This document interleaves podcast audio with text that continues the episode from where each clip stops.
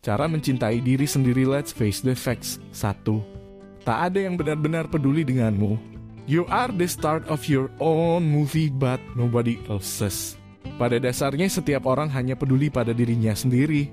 Ketika berfoto bersama, setiap orang hanya akan terfokus pada hasil fotonya sendiri. Disadari atau tidak manusia pada dasarnya memang egois sejak dalam pikiran. Memikirkan pendapat orang yang tidak peduli pada pendapatmu adalah pemborosan energi fokuslah pada apa yang membahagiakanmu.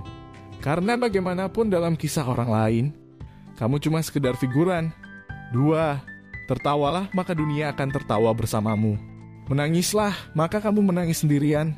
Dalam hidup hanya diri sendiri yang bisa kamu andalkan.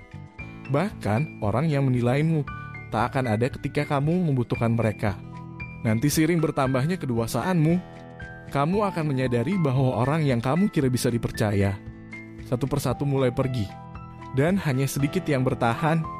Tiga, alam menganugerahi manusia dengan bakat alami. Carilah bakat alamimu dan lakukan terus. Hanya dengan cara itu kamu bisa mencapai potensi terbaikmu.